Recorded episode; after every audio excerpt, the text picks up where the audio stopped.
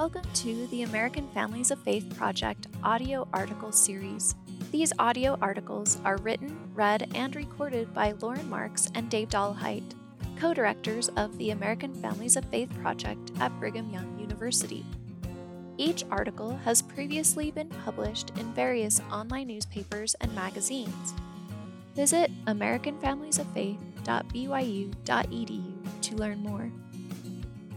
Hello, friends, and welcome to the American Families of Faith podcast series. This is audio article number 10, originally published in August of 2018 with Meridian Magazine, co authored by myself and Dave Dollahite. It is entitled The Abiding Power of Sacred Family Rituals. Here we go. What is the best thing I can do as a parent to bring our family closer together? How can I best strengthen my child's faith? As scholars and researchers of family and religion, questions like these are sometimes directed our way. Our two decades of interviewing about 200 very strong exemplar families of various faiths from around the United States have revealed some answers to these difficult but vital questions. Across religion, race, and region, mothers and fathers and their children have emphasized the power of sacred family rituals.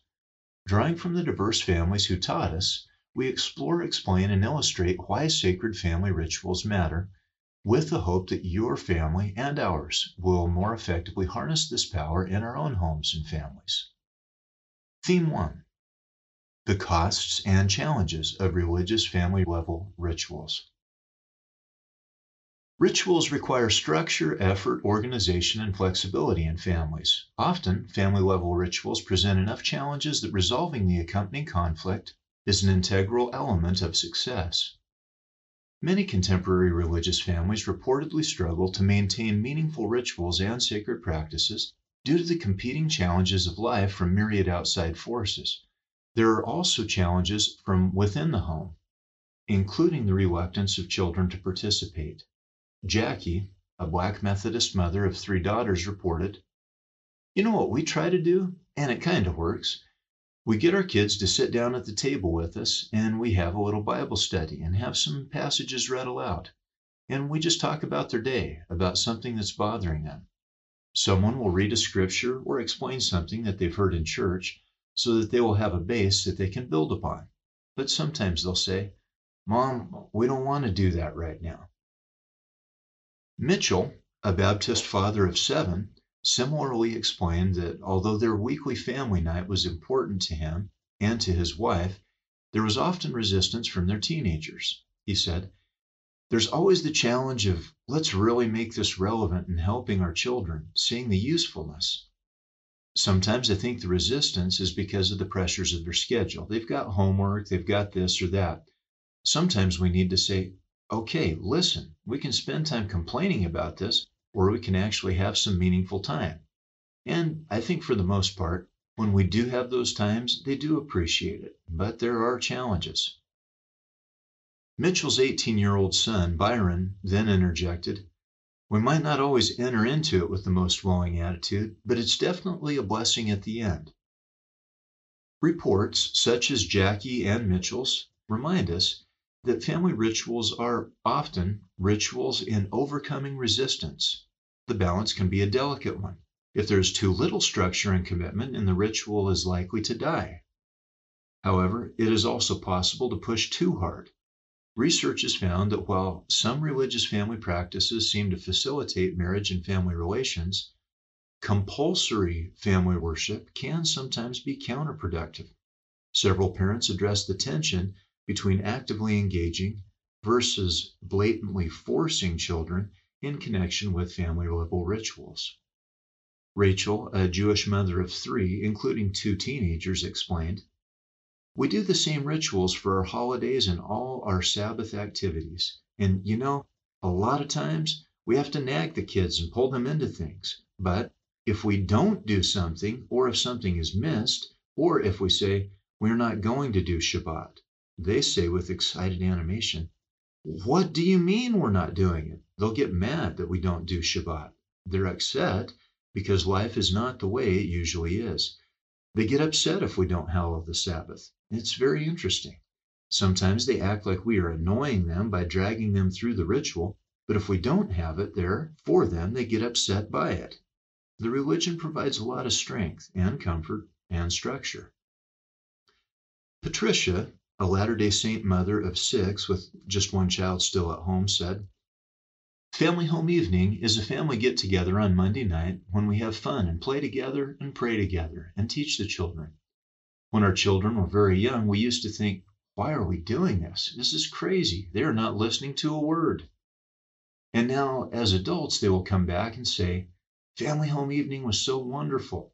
There's some laughter involved. You don't realize the impact a lot of things have when you're doing them.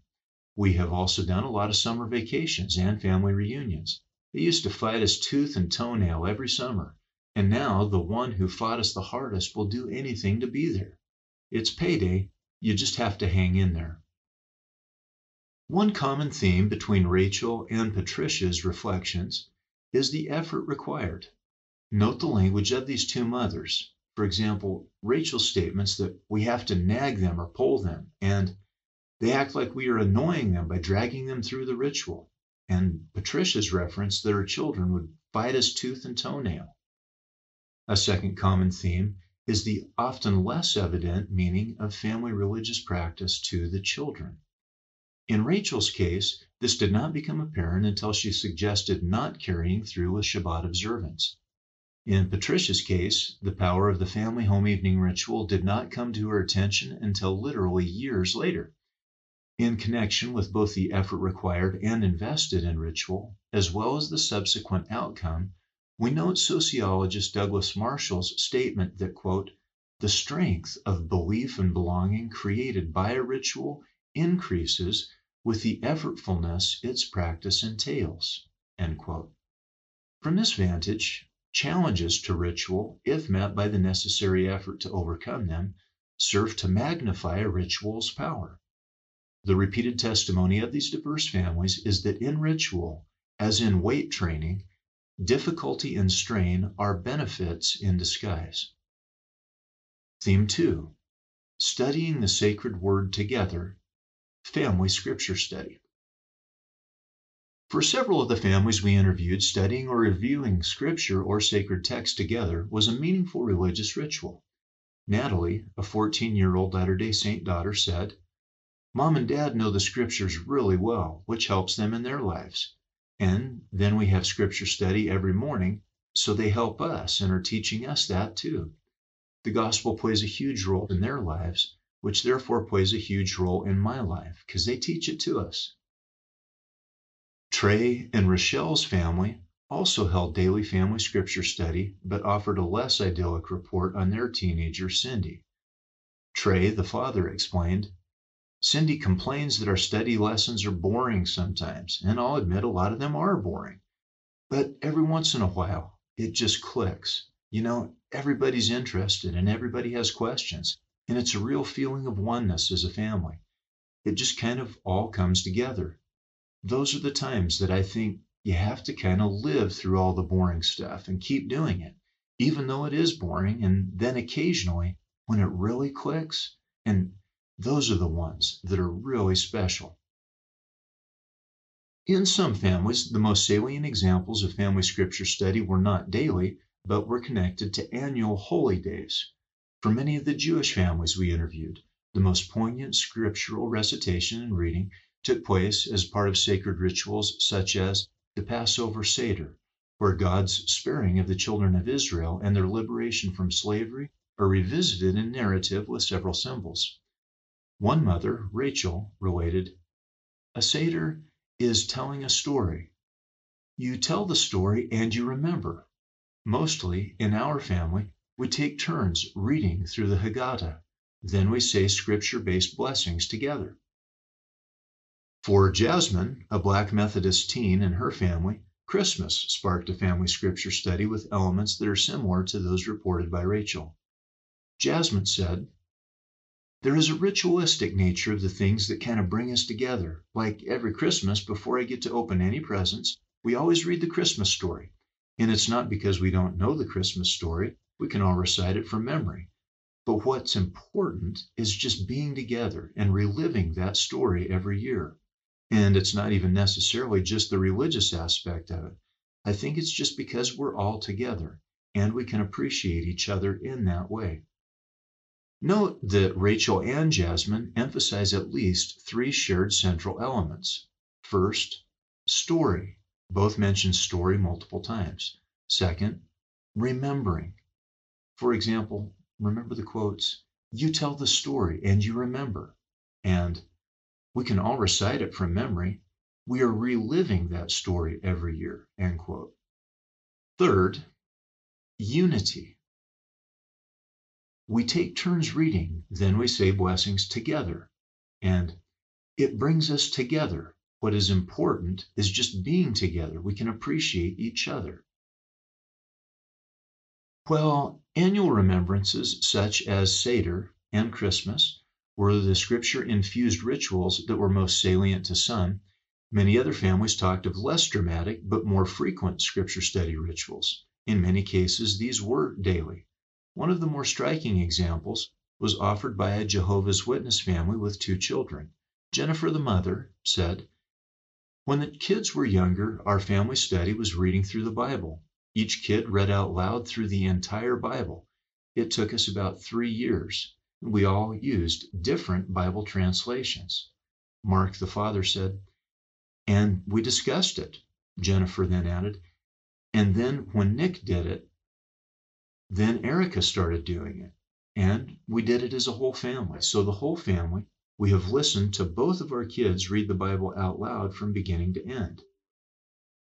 An Arab American Muslim mother named Asala similarly explained her family's approach to studying sacred texts together. She said, After saying prayers together as an entire family most evenings, we read from the religious books, the Quran and the Hadith teachings of Mohammed, and talk about Islam and the values, which in your daily life you can sometimes forget. It serves as a reminder to everyone again, and it is done as a family. Elise, a Latter day Saint mother, reflected on the value of daily scripture study in her family. She said, One of the most important sacred practices for me is reading scripture verses. Each night we gather together and we study from the scriptures, and each child who can read will take turns reading verses from the scriptures. And when the kids don't understand something, they'll stop us. And it's a wonderful opportunity for us every day to teach them a little bit more and to find out what they know. We never cease to be surprised at how much they are already picking up and how much they understand. And doing that every day is something that I hope will continue to instill what we believe. As we revisit the common elements from the annual rituals mentioned previously, we note that although the powerful narrative element of the Seder or Christmas celebration may be difficult to capture on a daily basis, the two earlier identified elements of remembering and unity are clearly integral in these daily scripture based rituals. In connection with remembering, Asala said of their family's Quran study, in your daily life you can sometimes forget it serves as a reminder. In connection with unity, the participants reported, We did it as a whole family. It is done as a family, and each night we gather together. We note that in the narratives from the three different families, the word we appeared nine times, while I appeared only once. This is significant because the singular first person is typical in our interviews. But this is not the case in the parents' discussions of family rituals. Our participants' discussions of family rituals seem to convey and invite unity, we-ness, and relationship. As we conclude our discussion of families and the sacred word, we note that in families where scripture study is important, an underlying theme is that what is taking place is, in some ways, more than the reading of a sacred text. It is a time for motivation, discussion, learning, and worship. But perhaps above all, it is a time for hearing the sacred word together. Belief and belonging are infused and interconnected. We now move to our third and final theme. A fourth theme, connecting with the Creator, the power of family prayer, will be addressed in a future audio article. Theme 3 Finding Meaning in a Hurry Up World. sacred family rituals. Although scripture study was important to some families, other families mentioned other rituals that held sacred meaning for them.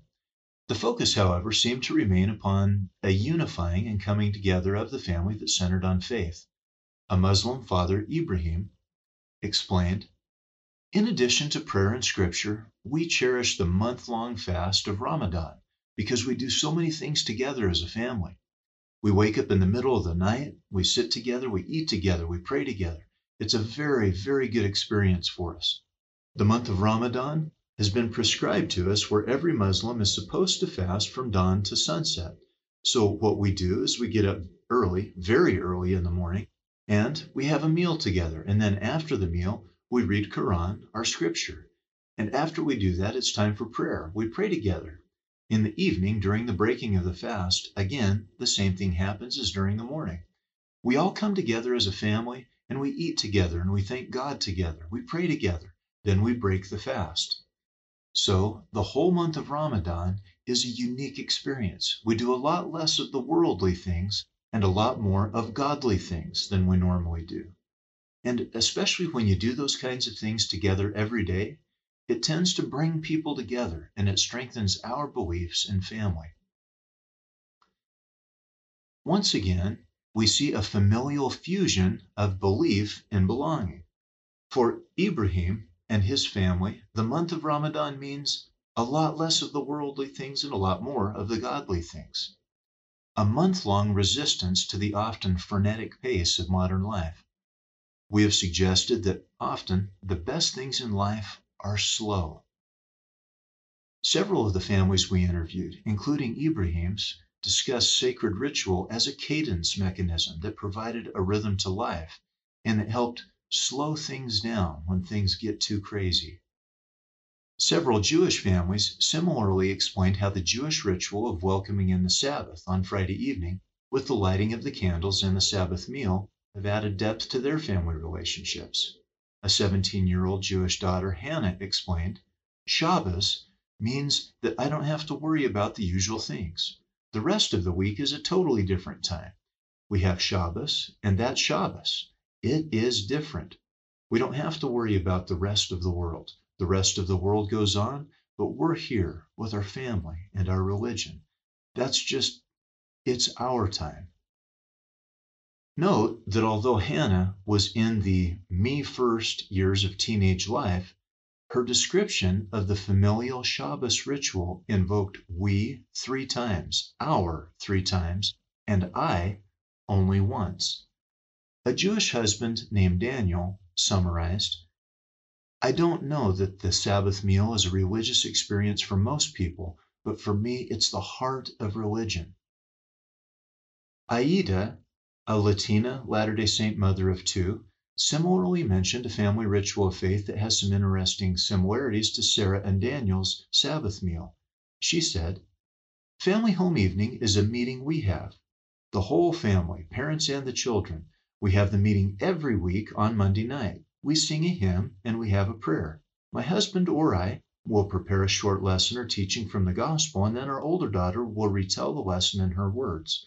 This has had a tremendous impact on her and her younger sister. Note there are several common elements between Shabbat and family home evening. First, the time is consistent, Friday or Monday evening, respectively. Second, the event is not haphazard. In fact, the time is consecrated, made sacred, or set apart, as formally designated in Judaism by the lighting of the Sabbath candles, or with hymn singing and prayer for Aida's Latter day Saint family. Third, the rituals take place even when life is crazy. Indeed, the hectic and harried times are when sacred ritual is most needed to restore a sense of structure, order, and reverence to chaotic life. A fourth commonality is that, to the degree possible, all family members are involved. Fifth, a variety of practices are integrated into a single family ritual, including prayer, singing of sacred songs, spiritual teaching, and discussion. For the families of Ibrahim, Hannah, Daniel, and Aida, it is as if several religious elements are being combined week after week to communicate, exemplify, and reinforce the intersection of faith and family as the axis mundi, or sacred center of life.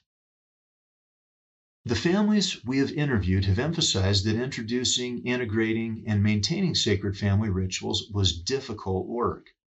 The considerable benefits for this work, however, including one, a time of relaxation and the ability to breathe.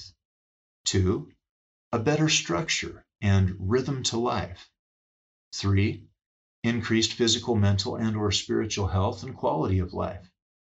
Four, improved direct and indirect parent-child communication. Five, a stronger marriage relationship. Six, a sense of comfort and meaning. And seventh, and lastly, a personal relationship and connection with God. In conclusion, ultimately, what seems to matter most is not only the specific rituals, but that there are family rituals at all. That a family has sacred, meaningful rituals and experiences together. Is there perfection in these family rituals? Never. Is there some effort, hassle, friction, and chaos? Almost always. But is there sometimes a spark of sacred, transcendent magic? In truth, it is rare, but tonight might just be one of those nights.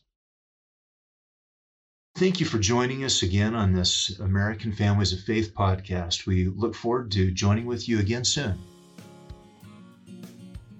Doctors Dave Dollahite and Loren Marks are both professors in the School of Family Life at Brigham Young University. The American Families of Faith project shares research based ideas about ways of making faith come alive in marriage and family life.